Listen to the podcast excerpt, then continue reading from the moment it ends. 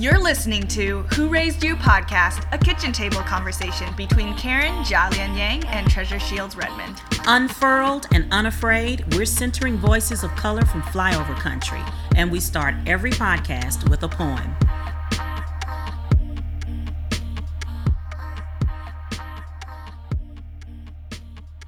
Anna O. Castro Guzan, A Novel in Nine. The war breaks. Resources are scarce. The oldest boy is sent down the mountain for food. The house is empty when he returns. His family is split into different camps. They do all they can to reunite. His mother returns without his sisters.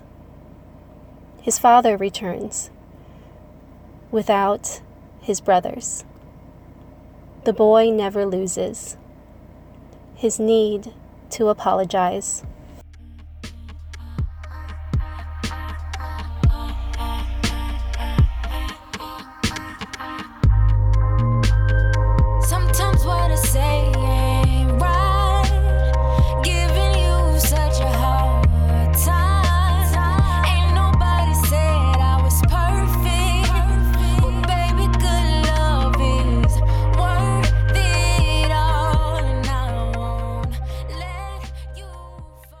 What if a Black poet from Mississippi and a Taiwanese-American minister from Silicon Valley had a podcast? We're about to find out. We might even blow up, Shuates. You're listening to Who Raised You? A kitchen table conversation between Karen Jia Lian Yang and Treasure Shields Redmond. Whoop, whoop. As we explore how culture, family, and intersecting identities pave our way toward liberation, we want to know, who raised you? Hmm. We're curious, and nowadays, especially with barricades going up across courthouses, oh, we're pretty irritated. Mm-hmm. Sit down. We have lots to talk about. Today, we're joined by Joss Barton, a writer, photographer, journalist, and artist documenting queer and trans life and love in Saint Louis.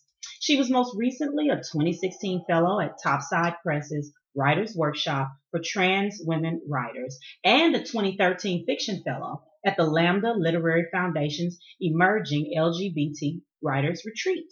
Her work has been published by Ethical Press, Vice Magazine, H I V Here and Now, Locus, a post-queer nation zine, and Vetch Poetry, a transgender poetry journal. Clearly, she is brilliant and full of Latina girl magic and beauty. Thank you. Hi. Hello. Hi. Hi, Karen. Hi, Treasure. Hey. We're, we're so glad so to have glad you here. Thank you for yes. inviting me. Thank you so much. I, I, we don't have smell-o-vision or smell-o-radio. No, we have to describe it for But you. um, she smells delicious. That's all I can say. Okay, what, what kind of delicious, though? Because I didn't sniff her. Is it, like, floral or is it fruity? or is it's, it? Like, no, it's musky grown. It's, it is musky. It is some musky. So it is some musky. Right. I'm saying that really terribly, is, but you know what I'm saying. It is some musky, yeah, like, mm-hmm. second, like, wife. Like, County, not, not the first one. The like second the one. Second second wife. The second one. The second one, yes. When you leveled up and know what you want. Yes, exactly. All right, so we have to start off with the the infamous first question, which is, Joss, who raised you? I was raised by my mother, Carolyn Barton, and my father, Donnie Barton, in a small little hamlet in rural southeast Missouri. Mm-hmm. I am a child of adoption. Uh, I was born in Guatemala, uh, but my parents, who are actually white, um, adopted me at a month old. And so I grew up, and it's been pretty much my entire life in rural southeast Missouri. Mm-hmm. Um, I was raised by them, obviously my extended family, raised by members of their church. I grew up in a very evangelical Um, Christian church. Mm. Um, and so, yeah, I guess that's the short answer. Wow. That There's a lot to unpack there. There's a so lot. Much. There's a lot. But there's, I mean, they were the people that raised me mm-hmm. from childhood. I would also include the queer and trans um, elders and chosen family in my life as other people that have raised me. Mm. Uh, as a thirty-year-old trans woman here in Saint Louis, I have been raised by a ton of people that are not my uh, quote-unquote um, patriarchal and matriarchal family. Mm. So mm-hmm. I also have that kind of raising that has influenced my life and my art and my, my writing. Mm-hmm. That's true. It makes so much sense. Well, you know, this episode, we, we invited you because you're so fashionable. I try. As well as brilliant. And um, I just want to ask you, like, who raised your style? And how did your style uh, grow up? My sense of style. How did it style. Start? So, okay, you're thirty. I'm thirty years old. So that means that you were a teen fifteen years ago. Can yep. I do math? Uh, what's what year is like this? Early two thousands. So early two thousands. Okay. Early two thousands. Oh. But I'm a nineties baby, so I grew up in the nineties. Okay. Okay. So, I was so like middle fat school. Jeans. Yeah. Like fat tennis shoes. Yeah. Yes. Fat shirts. Fat shirts. Chunky shoes. Yes. Flannel. Overall. Wow. Yes. Gloss, yes. I think. Yeah. Lots of bright neon colors. Oh yeah. The windbreakers. Um, I, it's really interesting looking back at uh, childhood photos of myself and my brother. I have a brother um, who's not adopted, um, mm-hmm. who is my who is my parents' biological child, mm-hmm. who's a year younger than me. And looking back at photos of us as little kids, my mother was obsessed with dressing us alike, even though we were well, I guess we were very close in age, mm-hmm. so we could wear the same size clothes. But she was obsessed with dressing us alike, mm. almost as if we twins, were twins, yeah. but we were clearly not twins. And a lot of those clothes, when I look back at those pictures, uh, they really do warm my heart because she had us decked out in mm-hmm. like matching corduroy, little jumper overalls, and Aww. Little cowboy boots, and little matching hats. And matching like uh, sailor stripe t-shirts. Now, right? Did you like that, or did you put up with it? well, I rem- I mean, it's hard for me to really remember like being that young, mm-hmm. but looking back on the pictures, I loved it. I, I, I, as an adult, I think it's adorable yeah. and cute. My earliest memory of like I guess clothing. Uh, well, I have two very early memories of clothing. One was that.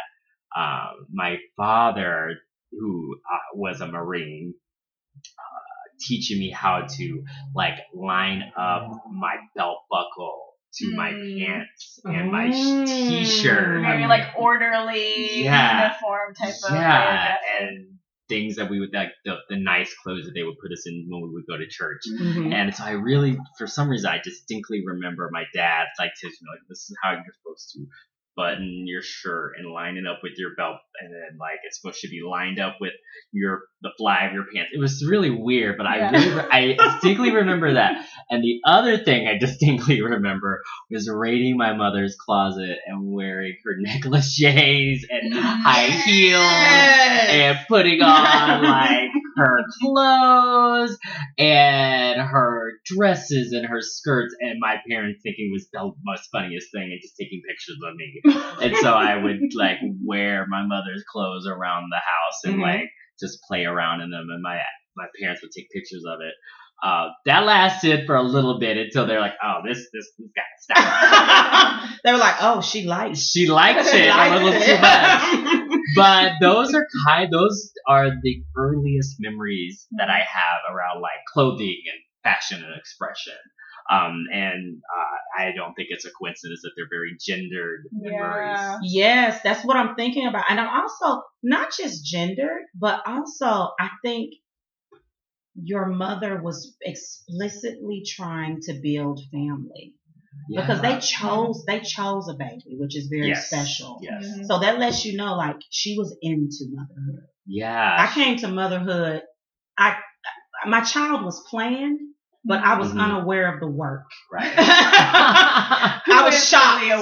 Right. Right. I was just totally shocked. Like, she sounds like she threw herself into it. Yeah, you know? She did. Um, she, uh, my parents were married very young, right out of basically high school. Mm-hmm. So they were like, what, eighteen, mm-hmm. nineteen, twenty years old. And they tried to have children for almost ten years, and it's never happened. And it wasn't until they were in their thirties that they decided to adopt. And once they got all the paperwork signed and went through the adoption agency in the States and also coordinated with the American Embassy mm-hmm. in Guatemala, and they basically back then, from what I understand my parents telling me, they basically got a call one day. They're like, okay, we have a child. If you want it, if you want him, um, you would need to come down immediately uh, so you can fill out paperwork and everything. And so that's basically what happened. And my mother uh, actually went by herself. She had never flown on a plane her entire life. Really? And she got on a plane, Pan Am. Mm. Remember? Pan Am, remember? Back in the day. Back in Pan the day, Am. Pan Am. She could never flown. She had so that never was like flown. A courage. Courageous, yeah. Thing. Especially when I talk to people who've never flown and they're afraid of flying, it's it's mm. very a very real thing. There's yeah. so many things that go into it that they don't. Fly. I'm sure. Mm. So she, yeah. she flew from Saint Louis to, I believe, I believe she flew to like somewhere in Mexico, possibly, and then from there she had to get on just a, like, what do they call those planes? A commuter, like, like a little commuter. Yeah, like a little commuter plane. Wow. That was... Just a, start singing Help Me, Rhonda. That was basically yeah, Help Me, Rhonda. That she told, told she really was like, yeah, it was really wobbly. And mm-hmm. she, it was probably terrifying for her mm-hmm. to be going on a nice plane to like this little rickety plane. Mm-hmm. And then she flew to Guatemala by herself. Doesn't know Spanish. She's from rural Ozarkian mm. hills of Missouri. Mm, okay. And she, by herself, just had to figure it out. Um, met with the people she needed to meet with and filled out the paperwork. Uh, got me from the hospital that I had been staying in for a month, basically by myself, mm-hmm. uh, after my uh, birth parents had given me up. And, you know, fill out my citizenship papers and flew back with me by herself. Wow. And that was before, you know, we had accommodations for infants on planes. So mm-hmm. she had to hold me the entire like fifteen hour flight back yeah. to Missouri. Mm-hmm. So yeah, um, I think that is definitely an aspect of my mother that I really do appreciate and mm-hmm. respect a lot, mm-hmm. the amount of work and courage that it took to do that um, mm-hmm. as a young young woman. Mm-hmm. Very, very intentional. Yes, very intentional. And was she like that about her own personal fashion? Ah, uh, you know, it's she, when I look at pictures of my my parents from when they were younger, they were very fashionable for the time, and I love really? It. They really were. Now they kind of just look like your normal mom and pop that are they're sixteen, you know. Comfortable after they're a while, comfortable yeah. after a while, mm-hmm. but I always really just loved the clothes that she wore growing up. You know, they were fashionable, lots of colors and lots of patterns, mm. and I think I kind of kind of rubbed off a little bit of I that. I think it here. rubbed off a little bit yeah. on me. Mm-hmm. Uh, so yeah. Mm. I'm reminded of uh, our our last podcast session. We talked a little bit about um, people's experience with diaspora, like when you're mm. taken from one place to yeah. another. Mm-hmm. Is is that something that you ever think about? And, you know, sometimes I talk to people who, you know, themselves are immigrants or, you know, are second generation, I'm second generation. And, um, you know, do you think of yourself as U S American? Do you think of yourself as Guatemalan? Do you do you not think of yourself in those categories? Yeah, that's a very interesting question that, um, in my experience, uh, reading other accounts and talking to other people, it's really very an insular experience that only certain uh, people experience who have been adopted mm-hmm. into a family that's a different race and almost mm-hmm. and different nationality than where they were born. Mm-hmm. And it's a very interesting, interesting uh, concept. I'm nowadays a lot of the conversations and guess if you would call it, the the research or theory making around, you know, adoption in those situations are really like, you know, try to integrate the child in yeah. as much cultural relevant um, background and information mm-hmm. as possible. So they kind of have an understanding of like, this is how the world views me outside mm-hmm. of my home. Yeah. And mm-hmm. these are the ways in which, you know, um, even though you're, the people raising you don't have this background in this culture, mm-hmm. um, the, where you came from has this rich history. Mm-hmm. Um, I was born in nineteen eighty-six. That was not a part of the discussion. Right, right. And they I, were like, here's your white drag. Yeah. Your white drag. It really was okay. white drag. Yes, okay. Exactly. That's the perfect way to describe mm-hmm. it. And I I grew up in an all-white town, in an all-white school, in mm-hmm. an all-white church. So mm-hmm. uh, although my parents were, you know, told me from a very young age, another one of the earliest memories I had, another one of the earliest memories I have is my parents telling me, you know, you were chosen, we adopted you, telling me, telling me the story of my adoption many times ad nauseum to the point where I was like, okay, I get it, but not really appreciating it as a young child, but mm-hmm. it was something that was drilled into me from a young age. So mm-hmm. although I knew I was adopted from a young age, the concept of race and culture and ethnicity didn't really hit me until I got older and realized, oh, wow, I, I don't look anything like any of these people. Mm-hmm. mm-hmm. So it's a very interesting situation, especially um, as a writer and an artist that really deals heavily in identity and culture. Mm. Um, uh, it definitely has given me a perspective that not a lot of people have. Um, also kind of creates, for me, I can't speak to any, and everyone that's had my experience, but I mean, it does create almost a void in your life mm. that almost feels like, you know, you're constantly trying to figure out, you know, who you are, because you have always known from a very young age, I don't resemble mm. the the world in which I, I, I find myself in. And mm. it's almost constantly reinforced into your face, even though it may not be a vicious reinforcement. Sometimes it's just like, wow, I don't don't look like these people. Mm-hmm. Um, you know, and even though I grew up in a very homogenous society in my rural town, the difference, just the outlying physical difference, you know, does have a big effect on you. Mm-hmm. If you are the outsider or mm-hmm. the other or the, you know, the black sheep, mm-hmm. if you will. Um, So, yeah. Or the lovely cocoa brown sheep. Oh, the cocoa yeah. brown sheep. There, yes, the brown sugar sheep. Right.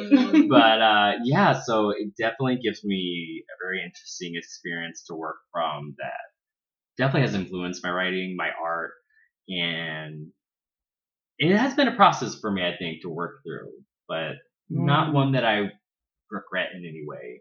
But it definitely gives me a, dis- a different a different perspective on the world, I, I think. Mm. You know, I'm I'm I'm remembering how um, you know at at certain points in my life when things have been really tough, I've turned to writing, and just mm-hmm. at some point I learned, you know, you can do free writing and you can just yeah. get everything out there. Mm-hmm. And I'm aware that there's a lot of reasons why people do writing. Yeah. You write, you know, Treasure is a po- poet, so that's also a form of writing. I'm clearly writing some sort of questions for you all, so that's also writing. Um, What part of writing is about just expressing and working through and processing stuff? And mm-hmm. what part of it is in some ways to kind of write yourself into a story, or like write yourself into the world so that other people can see that your existence is a possibility? Yeah. I mean, I think, I think all of those different uh, ways of narrative that you described, uh, exist that they can exist I think are totally valid. For me, I've kind of always felt that my writing is really a way, and I guess this might be a selfish way to look at it, but mm-hmm. it's a way in which how the, my writing allows me to find things out about myself that mm. I didn't know before I started writing. mm. I feel very very incapable of trying to write something to enlighten a stranger or even my best friend. Okay. So for me, writing has always been an insular experience. You know, what what is it about myself, my desires, my pain, my my joy, um, the ugly parts of myself? Mm. How can I explore those in my writing so that when I'm done and I come out of a piece, I've learned something about myself? Mm-hmm. Um, it's kind of a selfish way to write, but it's really the only thing that feels uh, authentic to me. Mm. On, like, if I'm trying to teach someone through my writing, it almost never works. I mm. it's, I just look at like, this is this is horrible. Yeah. This is horrible. I would That's never I would never Writers put this out in the world. Very critical yeah. of their work. But if yeah. I'm writing so that I am trying to teach myself something, mm. um, and of course I'm using all sorts of different structural methods, mm. uh, dialogue, character development, poetry, prose. Mm. You know, use all your tools. Use, you yeah, have, yeah, you have the tools. Sure. But if I'm working, if I'm starting from the place of, you know, there's something about me, you know, because I really believe that, you know, every person is complicit in the world that we live in in some way. Mm-hmm. This is these systems. So if I'm writing about the, the ways in which we have these systems of the world that oppress us, that oppress trans women or people of color, mm-hmm. or poor people in this country, um, people that are not able-bodied. Um, if I'm writing about these systems, how am I complicit in these systems? Mm-hmm. And so if I'm writing from that perspective to start with, it, to me, it feels that the writing is healthy and productive and speaks to a A reality that is more authentic and useful than if I'm just trying to lecture people about the injustice that I see. Right. Because I know that I'm a part of that injustice in some way. Sure. Mm. I've, I've, I've helped facilitate it somehow. Um, and there's, we can, you know, there's a million different ways you can examine that, but mm-hmm. knowing that, you know, you are, we are not absolved of this This inhumanity that we find ourselves in. Mm. So it's kind of like you're grabbing us by the ears and, you know, re-centering our attention to our own complicity. Yes. And, you know, I experience your work as highly erotic. Mm. And I know that other people could experience it as yeah. shocking. I'm, I'm using air quotes, so you guys can't see it. But desire is never shocking to me. It just is. Right. Yeah. Right. Yeah. You earlier told us a story about putting on your mother's lingerie.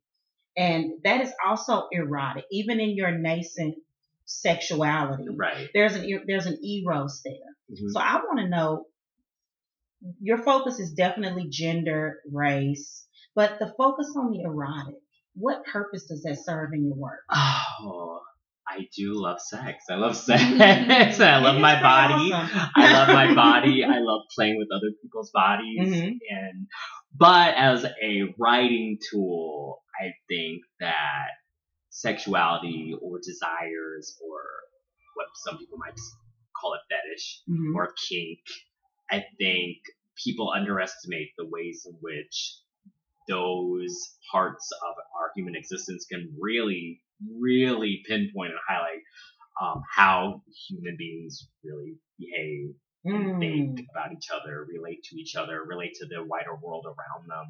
Um, so it's always been something that's interested me. I think also growing up in a very religious community where the stories about desire and sexuality were always laced with this evil, judgment, this, yeah, this abomination. I wondered about. I wonder what you're kind of writing against your body. Yeah, I did. I yeah. I think I, I, there's no way. I used to. I remember. I used to read.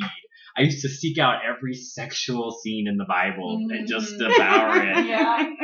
Like almost like just like oh wow. Like even though it was written in this place of judgment, like oh these people are gonna go to hell because they had sex with an animal. But I was just like reading like.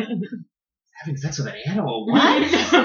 Or, you know, like the story of Sodom and Gomorrah, mm-hmm. or um, uh, uh, Samson and Delilah, like those erotic stories, or mm-hmm. the Song of Solomon, mm-hmm. um, these these erotic stories. Um, and, you know, this has always kind of like interested me and like uh, fascinated me. Um, And I kind of, I guess a lot of, uh, a lot of what I write about, although I, I honestly do kind of see, I see it as empowering, but it is very, it, it, the shock factor, I think, when people hear my work, it, it's shocking because it's almost, it's almost, uh, unapologetic in the, the depravity of what we do to each other sometimes. Mm-hmm. Um, I mean, I, I think that's something that should should be, you know, shied away from. And it's just, yeah, I mean, that's kind of where I come from. It's a lot of, yeah, I don't know. I, I grew up with a lot of, although I, I have no desire to to to be in the congregation of these men anymore, but mm-hmm. I grew up with a lot of fire and brimstone mm. revival preachers. And mm. although I think what they were preaching was very destructive in how they, they position like our place in the world mm-hmm. and the subjugation of what we should be doing to a quote unquote God. Mm-hmm. But the way in which they told, they could tell stories through mm-hmm. their body language, mm-hmm. their voice, their inflections, you know, um, it is, it was mesmerizing when I was a child. And so I guess I try to try to hone that a little bit in my writing. Mm-hmm. Mm-hmm. You know, it's really interesting, Treasure, that you bring up the erotic in your writing, Joss, because when I, because I had not heard of you until Treasure said we should have Joss on our podcast. Mm-hmm. And the more I read into kind of what you've shared in terms of interviews and then also on your blog and things like that, the more I really felt, oh my gosh, I see why Treasure said we have to have her on here, because there's something about your writing that's really compelling and it's very like juicy and rich because mm-hmm. it's, it's something where when you're reading it, you can't help but feel. And I think that might be the eroticism that you're talking about, that it's sensual because the body is really important there. Mm-hmm. And when I was reading it, what I was struck with was that you're playing with kind of the contrast between life and death. Yeah, that it yeah. seems like there's really high stakes in whatever you're writing about, that Um, you know, there's some people who write and they really love the little mundane things yeah, that it's yeah. like, oh, you know, so-and-so is just cooking in the kitchen and, mm-hmm. you know, the slight smile that they had. Yours is not boring like that. And that's not to say that that writing's not important. Yeah, that not, writing yeah, can be very, really beautiful, very, very but that's not your approach is how I felt. Gotcha. Yeah. Um, I I totally understand what you're saying. Yeah. I do love the mundane, though. I love the I love nuanced writers, mm-hmm. writers and nuanced writing like that. I do. I love it. And when I read it, I just I sal I salivate mm-hmm. over the nuance. Mm-hmm. It's hard for me to write like that, um, but sometimes I feel like I there's parts of my writing that is a little bit more mm-hmm. mundane and nuanced. It's just it's those are more the gems hidden in my stuff. Mm-hmm. Right. Um. Yeah. I think, again, a lot of it just comes back from, I think, from my, my background, coming from a very, very religious upbringing, upbringing where it, in that world, it is life or death situation. Mm-hmm. If, you, yeah. if you're not obedient to the quote-unquote word of God, mm-hmm. you know, well, you're going to hell. Mm-hmm. Mm-hmm. So I think that always kind of stuck with me, even though I don't believe that. Mm-hmm. Um, I, I it does it does fascinate me how how storytelling in that kind of way can really influence how people view themselves in the mm-hmm. world, um, and the way in which they decide to treat other people mm-hmm. in the world. Mm-hmm. So I think for me, if I'm doing that a little bit in my writing, it's really to try to encourage people to, you know, you know to love each other a little bit more. Mm. Um, There's there's a concept. Well, yeah. Well, I think also not just love in this very like abstract sense, but mm. that there, the love takes very specific like embodied form. Yes. Like sometimes it's Justice. very salty mm-hmm. through your tears. Sometimes it's salty through your sweat. Sometimes mm-hmm. it takes blood. You know, yeah. all, all different things that you feel.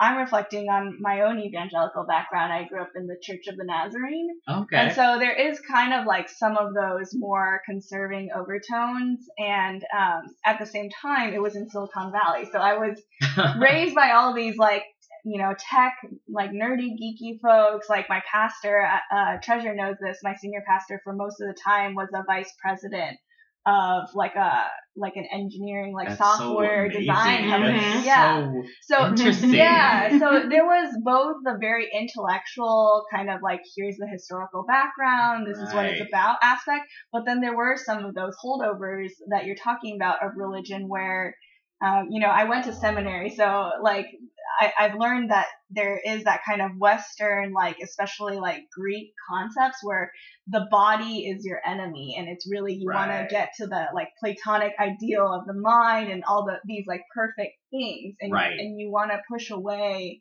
the desire. You want to push away your body, which is going to be um, holding you back. Right. Mm-hmm. Right. Um, I totally agree with that. It's really interesting thinking about the ways in which the influences I have growing up, um, totally, totally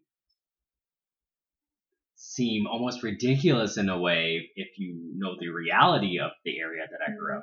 Um, Southeast Missouri, if you look up, um, it is it is a fact. It is one of the top ten poorest uh areas of the country because there's mm. nothing down there. Right, no industry. There's no industry. There's nothing. Mm-hmm. There's nothing. And so growing up, kind of being surrounded by such immense poverty, but not realizing that it was poverty until I got out of it and be like, oh, wow, this is, we're poor. Right. We are poor. We are poor people out here. And just kind of being influenced by how, where I grew up, although people, people realize it's hard down there, but it's just like, I don't think, I, I I would imagine I can't be the only person that, while I was in it, totally couldn't grasp the immense violence that poverty, mm. that poverty really was mm. on our everyday existence um, mm. uh, when I grew up. And I'm people that are living there now and grew up there now. Um, because it, it really took me leaving and going to college and mm-hmm. being in a different uh, you know, community, city, town, whatever you want to call it, to realize, wow, this this is some poverty. Mm-hmm. Um, so yeah, that's another thing that really, I think, influenced the way in which I think about the world and I try to convey through my writing. So you're telling us that you were at the intersection of class, race, gender. Well, see, technically we all are, but then Evan- how it plays out. Evangelical yeah. Christianity. Mm. Right. So in within the eye of this perfect storm, right, mm-hmm. you're being given this theology of punishment, basically, mm-hmm. which is a similar theology that I was raised with, is a theology of punishment. Like we're trying not to go to hell. Mm-hmm. You're right. trying to go to your reward. You're trying right. to go to heaven. And there's some behaviors that can keep you out of heaven. Right. So there had to be a moment, several defining moments, where you had doubt. Oh, yes. And course. I wanted to know, did they dovetail with your coming of understanding of yourself as a woman? Um, the doubts I had about the religion in which I was raised in really didn't have much to do with my gender. Um, it really had to do with just, um, just seeing the immense ridiculousness of the Bible that I was forced to read. I remember one day in Sunday school, we were reading, I don't remember the exact passage in the Old Testament, but it was one of the, it was one of the, it was one of the war chapters where mm-hmm. the, you know, the Israelites are commanded by God to kill their mm. kill everyone. Kill everyone. Yeah. Because if you kill everyone, gird your loins, pick up some swords. Exactly, because you know, mm-hmm. if you can't let these people live because they're just gonna continue, yeah. you know, worshiping their pagan gods. And I remember I asked my Sunday school teacher, I'm like, this is why would God mm. allow this to happen? You're killing these innocent people that had nothing to do with what their their husbands or their fathers were going to war for. Like, why would This is this is ridiculous. Mm-hmm. And my I remember my Sunday school teacher being like, well, you know, that's that's what, that's what God commanded them to do. And, you know, if they didn't do it, then these people would just, you know, kill them back. I'm like, well, that, that doesn't make any sense. Just like just keep killing each other for no reason. So that to me was really the moment in which I was like, this doesn't make any sense. This is so not this is so not real. Um, And then as I got older and I started to realize more about my gender and my sexuality, and then obviously that was the more like, that is what people see in the movies as the the re the, the veil uplifting, like, oh, I was praying to God every morning and night to just change me. And of course, yeah, I went through that too. Mm. But to me, it really was more like seeing kind of how how ridiculous it was it was, you know. Mm-hmm. Um well, I think it's interesting that what pricked your doubt was the violence. And you called violence. Poverty violence. Yeah. Mm-hmm. Interesting. Yeah. Um I didn't grow up like I got like some whoopings. Mm-hmm. Obviously I'm from the country. Mm-hmm. You spank your kids in the country. Right. And I don't agree with it as an adult, but I don't have children. I probably will never have children. Mm-hmm. But like, you know, where I'm from, that's just that's just oh, your kid's acting out. Mm-hmm. You need to get you need to get them together. Me too. but um, but it was not an overt violent. Like I, w- I never felt like when I got a spanking, although it was a form of violence, mm-hmm. I wasn't scarred for life from it. Mm-hmm. Um, that's just how I felt. Um, and my my parents were very Christian. They were sober. They didn't drink, so there was no like incredibly violent episodes ever in my house. Mm-hmm. So I just was never exposed to like real violence. Mm-hmm. And so like obviously reading about it or hearing about it or hearing the justification for it, just yeah, it did rub me the wrong way. Mm-hmm. Um, because it just was so foreign to me. Mm-hmm. Mm-hmm. But yeah, I, as an adult, I can see how the poverty we were surrounded in and the ways in which it affected the people I grew up with, it was violent. That was a form of violence that people just accepted because that's just how it was down there. Mm-hmm. You know, that's just what that's just what happens. Mm-hmm. And so that also was a kind of a turning point, just being realizing that this, there's another way in which we could be living our lives. You know, we don't have to be constantly like enduring this crippling poverty mm. and these these stories that allow us to justify being violent to other people who don't look like us or believe like us or pray like us. You know, we don't have to be doing this to each other. Mm. And so, yeah, a lot of that I try to explore through my work. And yeah. Mm. So when you went to college, mm-hmm. um, how did you how did you choose to leave your community? What What made you want to leave? Uh, well, I mean, I... Or, the, or were your parents promoters of college and going away? My parents were, were big promoters of me utilizing education to get out of there. Mm. I did very well in school.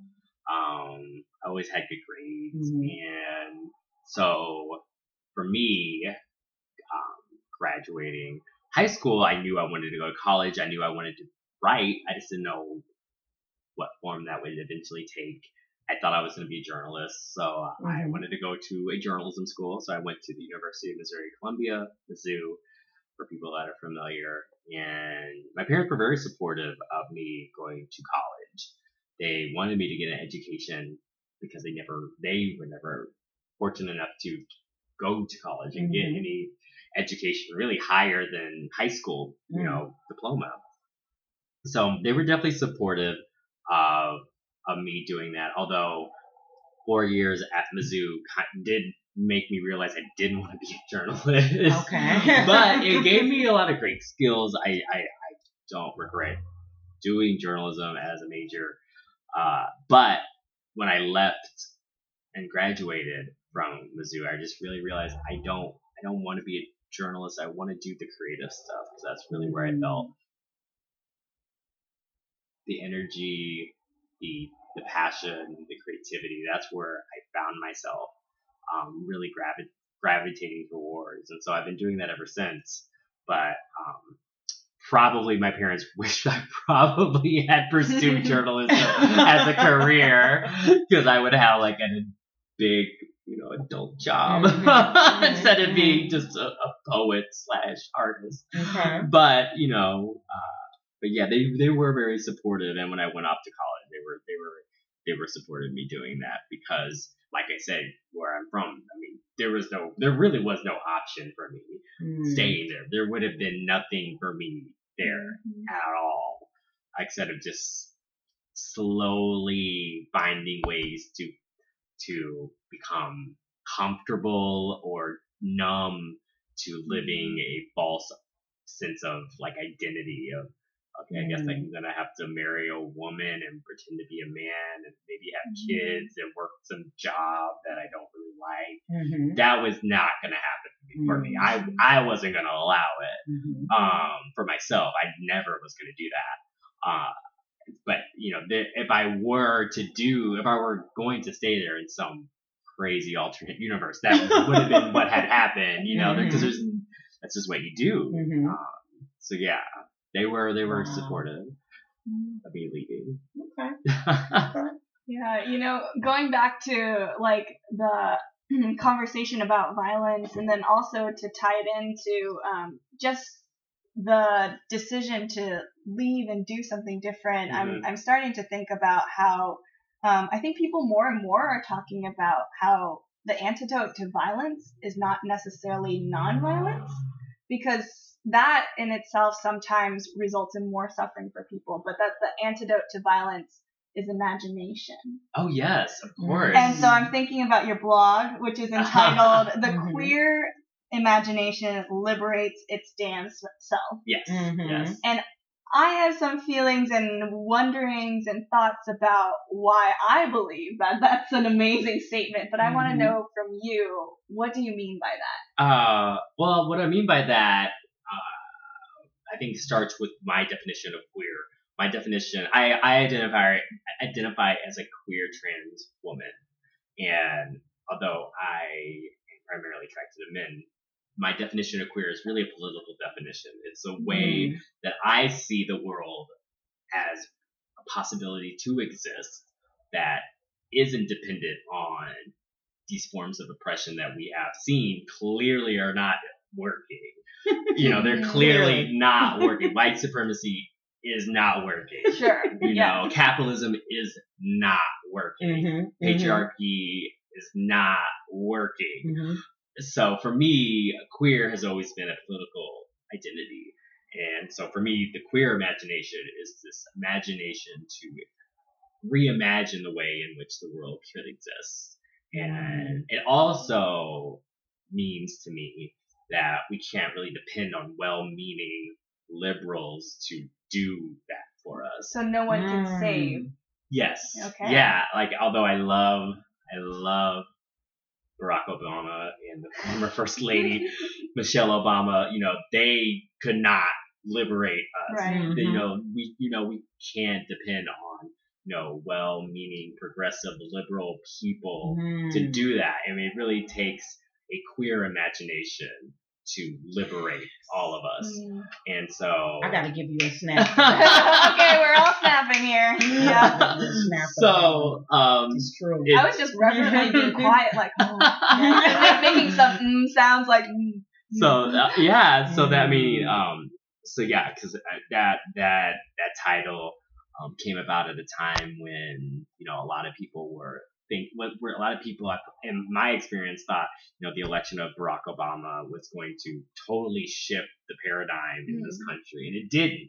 I mean, it did for in certain ways, which I think are very, mm-hmm. very important. We shouldn't overlook that or pretend as if um, the uh, Obama administration didn't do a lot of great things, but it didn't radically shift the narrative. It didn't radically shift the way in which we are forming our society around real justice right. and real community. Right. It didn't become what I was hoping it would become. Yeah.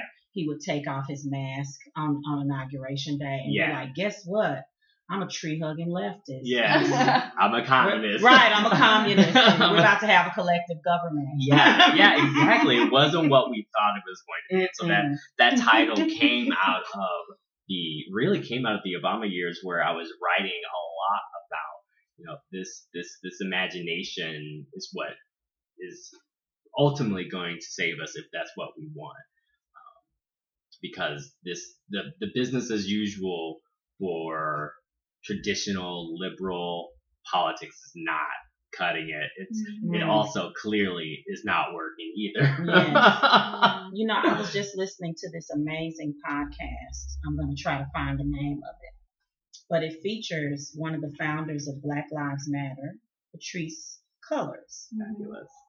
And I posted what she said because it was so powerful to me. She said, Black Lives Matter is a rehumanizing project. Mm-hmm. Rehumanizing. And then she went on to talk about how Black bodies, and we can include queer bodies, trans bodies, bodies of color, mm-hmm. are imagined as always dying.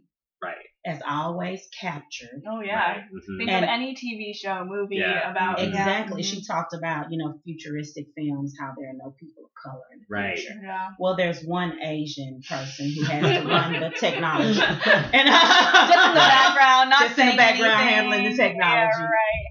Um, but I, what you said about the queer imagination is also a rehumanizing project. It's saying we're not always abject. We're not always um, tragic. Right. We're not always on the on the poster with rest in peace. Right. We are here, vital, important, and we will save our damn selves. Exactly. Yeah. That's, I think you've said it better than I could say it. But no, that's so true. That's exactly mm-hmm. that exactly where. That is exactly where I, I, I try to come from mm. in my work and my writing. And that is, that sentiment is what influences me like every day that I try to sit down and write something that feels somewhat um, uh, true to the way in which I want to live my life. Mm. And I want to see my world and my community and my family mm-hmm. uh, grow and live as in in really their true potential of justice, community, love, mm-hmm. understanding, empathy. Mm-hmm. So let's move forward to Saint Louis. Okay. How did you wind up in Saint Louis? Oh, wow. Okay. Um, I went, uh, so right after graduation was the recession. And no one had jobs. No one could get a job. Everyone was getting fired. So it was really hard for me to, to, um, I, w- I had moved to like Saint Charles County. I was working a shitty, shitty mall job and I hated my life. Mm-hmm. And I eventually had kind of a mini mental breakdown. I had to move back with my family for a summer. Mm-hmm. And which was actually strangely like, probably the best thing that could have happened to me. I smoked a lot of weed. I re- wrote a lot and I read a lot. And I pretty much spent every day with my grandmother. Really? I, yeah. I, under, the, under the tutelage okay. of yeah, ancestors. Yes. Well, uh, my grandmother, my grandmother is from, was born in Arkansas mm-hmm. and grew up in, in lived in the small town that I'm from. Mm-hmm. And so, you know, gra- how grandmas are, they're different than your parents. They don't, they don't care.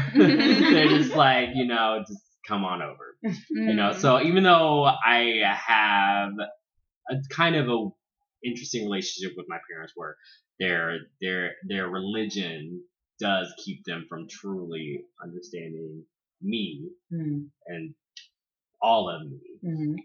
My grandmother and my grandfather was much different. They're just like, you know, this is our grandchild, whatever. Like, just mm-hmm. come on over. You need to come over. And so my family knew that I was going through a really hard time. And so I had moved back for the summer and I just spent a lot of time in my grandma's garden and hanging out with her, reading a lot and writing a lot. And around that time, a friend of mine had suggested I come to this queer uh, camping trip that was out in Lebanon, Missouri, Whoa. in the middle of the woods. And it was about five hundred L G B T folks just camping out there, mm-hmm. walking around naked and partying. Fantastic. And I was like, I was like, but I don't have any money. I like, I'm broke. I have no job. And this is kind of like, to me, um, solidifies, you know, what real chosen queer family can be, should be. Mm-hmm. She was just like, just come, like, just come, we'll feed you. Mm-hmm. You just need to get away from everything for a minute. I was like, mm-hmm. okay. So I came, and it was a life-altering experience mm. to be around so many queer people just living and walking one hundred percent free in the woods, away mm. from everybody, away mm-hmm. from civilization. It was very interesting. And I met my ex-boyfriend uh, there, mm-hmm. and we just hit it off. And we had sex, and I thought it was, I thought I was just going to have fun, and mm-hmm. I probably will never see this person again. But somehow we just started, we kept in contact after that camping trip, and we started dating, and he asked me to come to Saint Louis and move in with him. I was like, okay, I have, I have nothing else to do, so let's just do it. I mm-hmm. just took a chance, and I came, even though I... And Saint Louis wasn't a total, I wouldn't say it wasn't a huge risk. Like, my father um, was born in Saint Louis, so a lot of his family is still in Saint Louis. Mm-hmm. So I had some connection to Saint Louis, and I had several really good friends of mine from college who are Saint Louisans mm-hmm. and lived here um, after college as well. So I was like, okay, I know a couple people in Saint Louis. I wouldn't be totally, like, out of my realm. And so I moved here with my ex, and we were together for about four years. Um, and after we that relationship ended, I was just like, oh, let's stay here. I know a lot of people. I have a job, and I'm kind of I'm writing, and so it's just mm-hmm. kind of just kind of stuck here. Mm-hmm. We were talking about Saint Louis is a sticky, yes, sticky kind yeah. of place. You I said could... that. I think you said that, um, uh, Treasure. You said that Saint Louis is a sticky city, or it's someone someone city. I know has said it's kind of yeah. Saint Louis is a sticky city. If that's what yeah, happened, I, I, I got stuck. Yeah, yeah, I always tell that story of um, coming across the bridge from Illinois into mm-hmm. Saint Louis, the Poplar Bridge, mm-hmm. where the one where you see the uh, the arch to your right. Mm-hmm. And this little voice in my heart said, I love you, Saint Louis. And I was like, how fucking dare you? How dare you? Right, right. You love an abusive lover. Yes, you know yes. Like, but it just worms its way it in. Does. It's the it really does. Thing. It really does. It really and does. And then when you fight for something, you really love it. Yeah. So true. I think that the Ferguson uprising oh, yeah. bonded a lot of us. All of us have stakeholders all over the country who tell us, you could be doing this in this yep. city, yep. where our, everybody sitting at this table is the bomb. Mm-hmm. We could go somewhere else and do something, but mm-hmm. we're going to do it here. Right. And they're going to take it. That's yeah. true. Yeah, we're we're mindful true. Of the Stockley verdict coming soon, including yes. Anthony Smith yes. and his family in uh, our prayers. Yes. Um, yeah. Can we say that again? When you fight for something, mm, you love it. That's just right. Just for our listeners, just to sit with that. Yes. That's so powerful. Mm-hmm. It is. I agree. I have a very similar feeling. Even though I'm from Missouri, mm-hmm. I never, I didn't grow up in Saint Louis. I have no real association with Saint Louis other than maybe visiting throughout maybe childhood mm-hmm. once or twice. Mm-hmm. Uh, but living here, yeah, you do find yourself loving it. Mm-hmm. Uh, and you just wake up one morning, you're like, I, yeah, this is my home. It's just as strange as it is. Mm-hmm. As strange as it is that the next day you're going to wake up and be like, I fucking hated it. Yes. Why the fuck am I here? But it, it you is. You have your famous Facebook spin out where it's yes. like, are there jobs in Poughkeepsie? Yes. Yes. I, we, I think we've all had our Facebook spin out. It's like, I'm out. Right. K R D, Kid Rocks, Deuces, I'm leaving. But no, you do. Yeah, you just. You don't leave. You mm-hmm. stay here. Something happens, or you meet someone, or you hear an amazing, or witness or consume amazing bit of art, or mm-hmm. poetry, or painting, and it's from someone that's here, and you're like, wow, this this is this is amazing. Yeah. Um, so yeah, I totally agree with that. One of the things that uh, me and Treasure have talked about in planning this podcast is mm-hmm. that it's so important to have voices from fly, flyover country, or yeah. at least like coming out of flyover country, mm. because so many stories are from the coasts. Yes. yes. And even though we both have roots in Mississippi and in California, that's something that we recognize. So as someone who grew up in rural Missouri and is now in Saint Louis, yeah. um, do you have thoughts on what are some of the more important stories that need to be told, or... Oh, I feel like people don't understand the the the intense the intensity of what we may call in twenty seventeen a liberation movement exists here in, mm. in Missouri, mm-hmm. from Dred Scott yeah, to right. Ferguson mm. to the the first Supreme Court case allowing a L G B T student organization called Gay Liberation out of Mizzou in the seventies to exist. I didn't know that. Yes.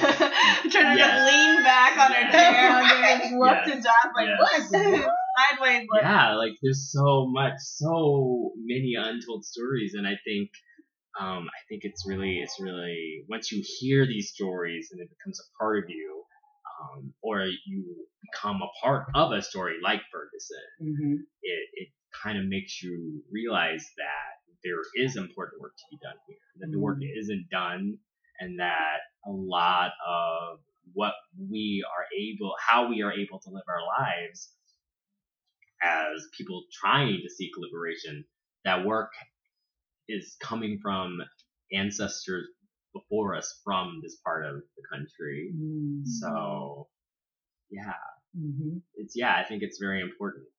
Yeah, and it's so related to our earlier conversations about, like, what is liberation really about? And in my mind, I think a huge part of it is about agency and mm-hmm. it's about power. Kind of like you don't wait for other people to tell you what to do, and you kind of tell yourself that, you know, what you feel is right, you can right. go ahead. And right. so there is something about the coastal and then the Midwest dynamic where it's like mm-hmm. there's so many power holders, whether they're elected leaders or they're like major nonprofits or mm-hmm. whatever they might be, and, and um media mm-hmm. that says, you know, this is how things go, or these this is how things will go, or this is how we see it from here, fly in literally, if right. we're talking about the Ferguson uprising, mm-hmm. fly out, and then once the camera leaves, shit really gets real. Yeah. Mm-hmm. Mm-hmm. Yeah, for me, as a trans woman uh, writing, I just, I I personally am, like, in awe sometimes of the stories I find out about Saint Louis and Missouri in general. Mm. For the fact that the first uh, autobiography about, uh, by a anonymous gay man was written here in Saint Louis and published here in so Saint Louis. Things. Our eyes like, are just like open, this, literally open. This queer archive of history. I'm right. like, what? That's, to, that's the grant we need to help you write. To excavating the, the queer yes, history. Yeah. To the to the unknown and un like archived history of trans women of color here in Saint Louis mm-hmm. the, at the turn of the century. Mm-hmm. Uh, some amazing articles you can find from the Post-Dispatch and other archives here in Saint Louis. Mm-hmm. Um, L G B T my, History my, Project. My fa- yeah, my Missouri. favorite is a trans woman who was hired at a downtown department store to waitress and worked until her employer realized she was a quote unquote a cross-dresser in the paper and then getting fired. But oh, it's wow. like, you know, like the the the risk people to yes. took back in the day. Um uh you know, another one of my favorite stories is uh it was in the paper, it's it, the headline was um what was it? It was uh oh what was it? Something like um the She-Man. Oh, yeah. The She-Man of the Ozarks. Oh, no. Ozarks. The She-Man of the Ozarks. She-Man of the Ozarks, who went on a robber, a bank robbery spree That's through amazing. Missouri. And she was described in the paper of as holding up a bank in a in her in a wig and a like a needle needlepoint purse in a dress. That's so. And perfect. Rob banks. She was like, "If I'm gonna rob this bank, I'm going." But it's to like, be well did, did she well start? Did, did she, was she the actual person who started Occupy though? Like that's what I wanted. Right, to right. Was that the genesis? That, that might right have been the genesis. That right. should have been. That probably was the genesis. Right. And she was on the run, and I think she ended up in Saint Louis before she was caught. But like, oh, wow. just so and like, yeah. So like, I think. Um, for me right now, recently, I mean, I'm getting a lot of inspiration, you know, mm. finding out more about the history, uh, uh, specifically for me, trans women and gender nonconforming and queer people here in Missouri and Saint Louis. Mm, I love that work. Count me in on that work. um, so we we've made it up to you coming to Saint Louis, um, which was through uh, your ex. Mm-hmm. As well as some association with the city. I, yeah. I did too. My my mother's sister moved here and raised her family very near Ferguson uh, in a place called Cool Valley, which is basically Ferguson. And um mm-hmm. and uh, actually my daughter's baby shower was in Ferguson, mm-hmm. the Saint Louis leg of the baby shower, because we took that baby shower on tour. I needed to get coined up for that baby. Right. Yeah. If you're gonna have a baby, you gotta make sure you it got, has look, yes. look, you gotta you do have it. What you need. You gotta do what you gotta do. Um, but when we talk about the Ferguson uprising, one of my memories is seeing Joss periodically mm-hmm. at downtown actions. Mm-hmm. Every now and then, I would see Joss, and we both would be documenting. And pissed off, and we would hug, you know. and um, I just wanted to know, like, how did the Ferguson uprising kind of shape your view?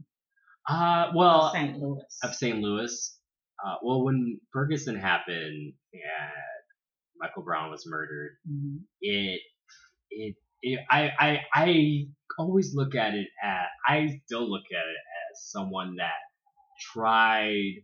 To support the dedicated organizers and activists mm. as much as I could. Mm-hmm. There were people that were at every action, mm-hmm. that did every protest. And before they that, were even called action, it was just you were going yes, out. Yeah, exactly, that, exactly. Streets, yeah. And I was, I never claimed to be one of those people because I wasn't, but I felt like this is something that needs to be supported by all of us. If we are truly we're truly down mm-hmm. to be woke or liberated mm-hmm. or for justice, then it is our duty to really support as much as we could. Whether, I mean, if you have the money, given funds, if you have the physical ability to be out there in the streets, you know, be out there in the streets, mm-hmm. if you have the ability to give resources to the organizers, mm-hmm. do that. So for me, it was like, okay, I don't have money, mm-hmm. but I'm, I am able-bodied. I can mm-hmm. be out there. Um, and I, witnessing, yeah. witnessing is work. Yeah. Because yeah. as yeah. you can see from your recovered queer and trans histories, people try to erase. They do. And they'll rewrite the narrative. Mm-hmm, they do. Mm-hmm. And so for me, I was like, okay, I can't be out there every day. But when people are sending out a mass text message mm-hmm. and I know I can do it, mm-hmm. I will be there. And I also know that there were a lot of people that were specifically dedicated to, um, to disrupting the normal flow of a white supremacist police state here mm-hmm. in Saint Louis. Mm-hmm. And so for me, it's like, okay, what can I also do on there? I can document this accurately mm-hmm. so that when it's over and the police unions want to rewrite what happened, I can be there like, no, actually, yeah. that's not what happened. Mm-hmm. I was there. I have right. proof. I have photographic video, yeah. anecdotal evidence, you know, mm-hmm. this is this is not what, you know, y'all thought it was on Fox News mm-hmm. every night. It was right. something totally different. So for me as someone um, who went and was trained as a journalist through my uh, undergrad education, I was like, okay, I'm going to be here taking photos, as many photos as I possibly could, mm-hmm. um, jotting down as much dialogue as I could hear from people out in the streets. And uh, for me, that culminated in a piece titled The Narrative Will Kill You Sooner or Later. Mm. That's a pretty, a longer prose poem that really incorporates a lot of what I saw and heard in Ferguson.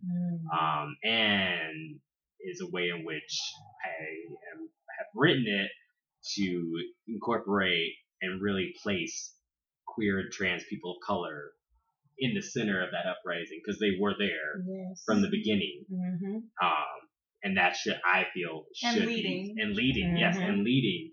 And that was my my way of helping document um, a, a, a an intersectional approach to liberation that started from queer and trans Black folk here in mm-hmm. Saint Louis, mm-hmm.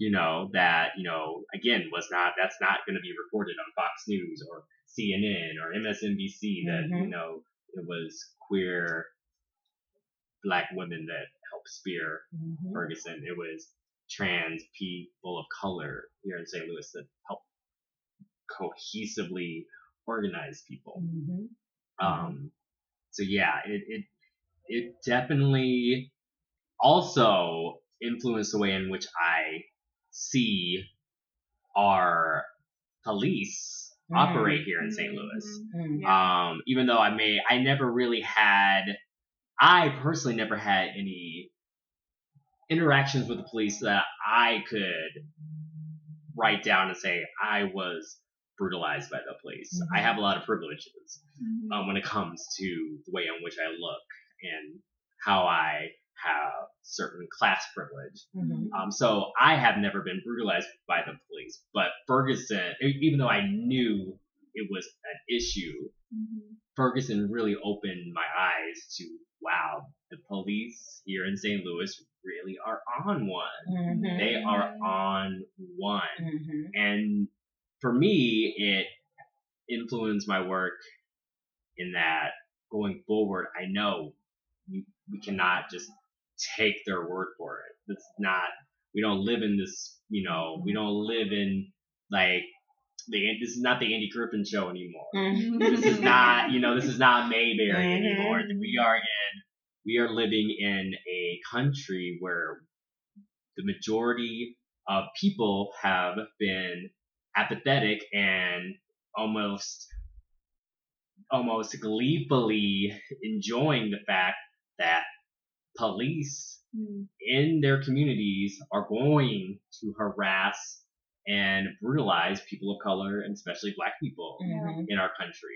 That we that we have become okay with it. Mm-hmm. It's something that this is just this is how the way this is how this is what the police are supposed to do. Right. And so Ferguson really opened my eyes to this is how mainly white people want their police to act in mm-hmm. this country. They want the police to be harassing mm-hmm. and violating the constitutional rights of Black people and people of color and poor people. Mm-hmm. This is this is what we have allowed to happen and we want to happen. And if we don't want it to happen anymore, then we really need to be stepping up as much as possible and questioning everything the police say, because Ferguson really proved to us that they're lying most of the time. Mm-hmm. Like they're lying most of the time. Mm-hmm. So I'm I'm curious how your witness has interacted with your white family or people in your hometown. Yeah. Is that it, do you still talk to them? Is is um, that something? Yeah. Well, when Ferguson, together? yeah, when Ferguson went down, I would talk to my parents mm-hmm. about like attending actions, and they were not for it. They're like, you should not be out there. They're um, worried about you. They, oh, they were worried, but they're yeah. like, we don't, we don't understand. I'm like, well, mm-hmm. you don't, you don't get it. Like, the police are not doing what they are supposed to be doing. They're mm-hmm. not protecting and serving. Mm-hmm. Like, and I try to have conversations with my family, and of course, it's a little bit difficult to have conversations, especially if your parents are, you know, um, older, mm-hmm. um, white, yeah. mm-hmm. um, don't have a police force in their backyard that targets them. Mm-hmm. So it's hard to get them to grasp that, but it was important for me to tell them, like, this is not, this is not how the police operate in Saint Louis. It is a mm-hmm. different world in Saint Louis. And when fifty percent of the population in Saint Louis is Black and the majority of the police force is white, mm-hmm. and they are actively targeting people of color so that they can make money mm-hmm. of, yeah. of them, then we have a problem. Yeah. Um.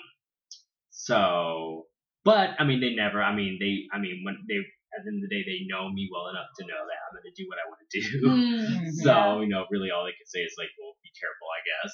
Yeah. Um, but yeah, I mean, that is another thing about my, about people that have raised me. They don't realize the immense, um, the immense discrimination that happens in other parts of this country because mm-hmm. they, they, they're not exposed to it. Um, and part of me does know that, you know, a lot of people like my parents don't want to be exposed to it. Mm-hmm. They'd rather not know about it mm-hmm. because then it, it does, it allows them to not have to, like I said earlier, address their own complicity in the situation. Yeah. Mm-hmm. Mm-hmm. Well, you know what? We, we've entered, um, we've entered an interesting time in the culture, and we've entered a time of hypervisibility of trans women of color. Mm-hmm. Yeah. Um, you know, we have Janet Mock. Or certain trans right, women of certain color. Certain trans sure. women of color. Yeah. And we talk, I mean, you know, we think about some of our wealthier, you know, Caitlyn, mm-hmm. very wealthy, very white. And then you have some who have different stories. And what I would like to know as we kind of round out our interview, at the beginning, we asked who raised you. So now you are this woman growing up, becoming, becoming a writer, becoming an activist, becoming. What would you say to younger trans women of color mm-hmm. about their maturation process growing up? I would say that, I mean, for me, I know there are some trans women that when they transition, that's that's that's it. They don't want any interaction with the rest of the community, which is fine. Like okay. I can't I can't judge um, a person for reaching a, a a status of being so passable and so stealth that they are able to operate and move through society very much like we see in historical accounts of very white passing black people in this mm-hmm. country, mm-hmm. totally. Yeah. Le- choosing to live a totally new life as a white person mm-hmm. when they are find a way to totally alleviate themselves from white supremacy mm-hmm. um, by mm-hmm. the mere fact that they just happen to be so, so fair skinned. And mm-hmm. I, I see that sometimes with trans women. And I, so I can't judge them. I can only talk about what my choice has been.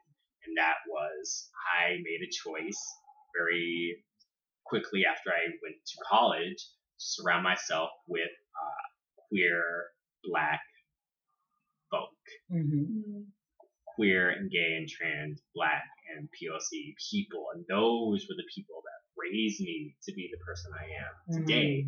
They were some of the first activists I met mm-hmm. at the zoo, um, some of the first organizers I met, um, and some of the first people to really not give a fuck about the feelings of our white classmates.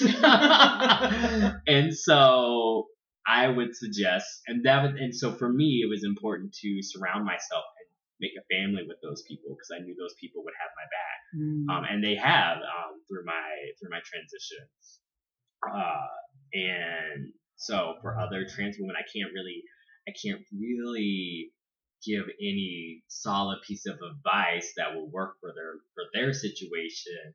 But if a trans woman has a has an idea of who she wants to be that isn't that is unapologetic about her her mm-hmm. journey and her past, I would mm-hmm. say, you know, definitely surround yourself with other fierce queer and trans people of color. Um, even if you're a white trans woman, mm-hmm. please surround yourself with, you know, queer trans people of color because, mm-hmm. you know, if they are really going to be the people that are going to be able to speak truth to power and really disrupt the systems that need to be disrupted mm-hmm. and really hold your hand through some really hard times. Mm-hmm. Um, so that would be my suggestion and my piece of advice. And just keeping an open, open arms to other people around you, um, especially younger, queer and trans, G and Z gender nonconforming babies around us because mm-hmm. they need elders too. You know, mm-hmm. you know they're going to need um, elder trans people and elder trans women and elder G N C people to look up to. Mm-hmm. Um, so just keeping open arms around the people that are going to come up after you, because those people are going to need. They're gonna. They're gonna. Especially in the world that we're living in now, they're really going to need those elders in their lives to help them deal with some fucked up shit that we're about to deal with with Trump. So, right. you know. Oh, well, that, that, I think that that's a beautiful way to end. Talking about, talking about putting our arms around the babies. Yes. All the babies, the G N C babies, the babies of color. Yes. All the yes. babies. Uh, let's put our arms around them. And this is, This has been Who Raised You. This has been Who Raised You. And so for our listeners, I think that's a that's a good question. How can you put your arms around the babies around you? Mm-hmm. How can you use your imagination to liberate your own damn self, but also do that in community? You know, because yeah, right? apparently you need a lot of it. These are some tough times, y'all. Uh, and and what um, as you move forward, what are you carrying with you in all of this? How how are you working through your journey as you, as you write, or as you um, you know put clothes on, or as you make art? Uh, there's all sorts of ways to express yourself. Mm-hmm. So we ask you to visit who raised you podcast dot com to learn more and support us. You can book us or donate to buy us a cup of tea and support media by people of color from flyover country. Yes, and even if you want to talk to some of our guests, we can put you in touch, but, you know, we'll talk to you first. Um, you can like us on Facebook and Instagram. Email us at Who Raised You Podcast to suggest poets, guests, topics, and to help with transcription. This is co-hosted by Treasure Shields Redmond and Karen Jia Lian Yang. That's me. Uh, we have consulting by Farfetch Collective. Contact wearefarfetched at gmail dot com to learn more about how they can help you launch or expand your project, business, or nonprofit with their agency framework. And thank you so much, Joss. Thank you so for being much, beautiful Treasure. And being on our, our show today. Um, so your first book, yes, An Ozark Rainbow, yes. is coming out soon. It's gonna be published in twenty seventeen by Indolent Books. Yes, right? Hopefully it is. I, Indolent Books. Crossed. Yes, Indolent Books is the publisher. Um, I'm hoping it gets published by the end of the year. It might take a little bit longer, but mm-hmm. yes, um, I'm trying to finish my first manuscript. So, okay, yeah. awesome. Let's hope so that excellent. Yes, hopefully, um, yeah, hopefully it'll be out um, in the world so you can read it and share it and yeah, gift it. yes, lots, lots of work ahead of you, right? right? Teach it, um, teach it. There's other you could also teach it. Yeah. So how else can our listeners support you, Josh? Um, to be honest, um, supporting me right now would mean um, supporting any host of local and national trans, gender, um, legal, and civil rights organizations. Um, if you're a Saint Louis local, I would totally suggest donating to the Metro Trans Umbrella Group. Um, they are mm-hmm. one of the biggest uh, trans and gender nonconforming um, organizations for the Saint Louis metro area um, and the Metro East. Uh, national organizations, the Sylvia Rivera Law Project, is also a great, great organization mm-hmm. to donate to. Um, I say that because right now, the forces against us have a lot more money yeah. than we do. Mm-hmm. So um, I think it's going to definitely take a lot of energy, a lot of lawsuits, a lot of organizing, a lot of disruptions mm-hmm. in your face, shutting it down. Mm-hmm. So the more uh, resources we can give these organizations to help facilitate the work on the ground and the policy work, I think that that would be the best way to support me mm-hmm. and my trans and G N C fam. So yeah. Yep. Look out for the fam. Thanks so much. Of course.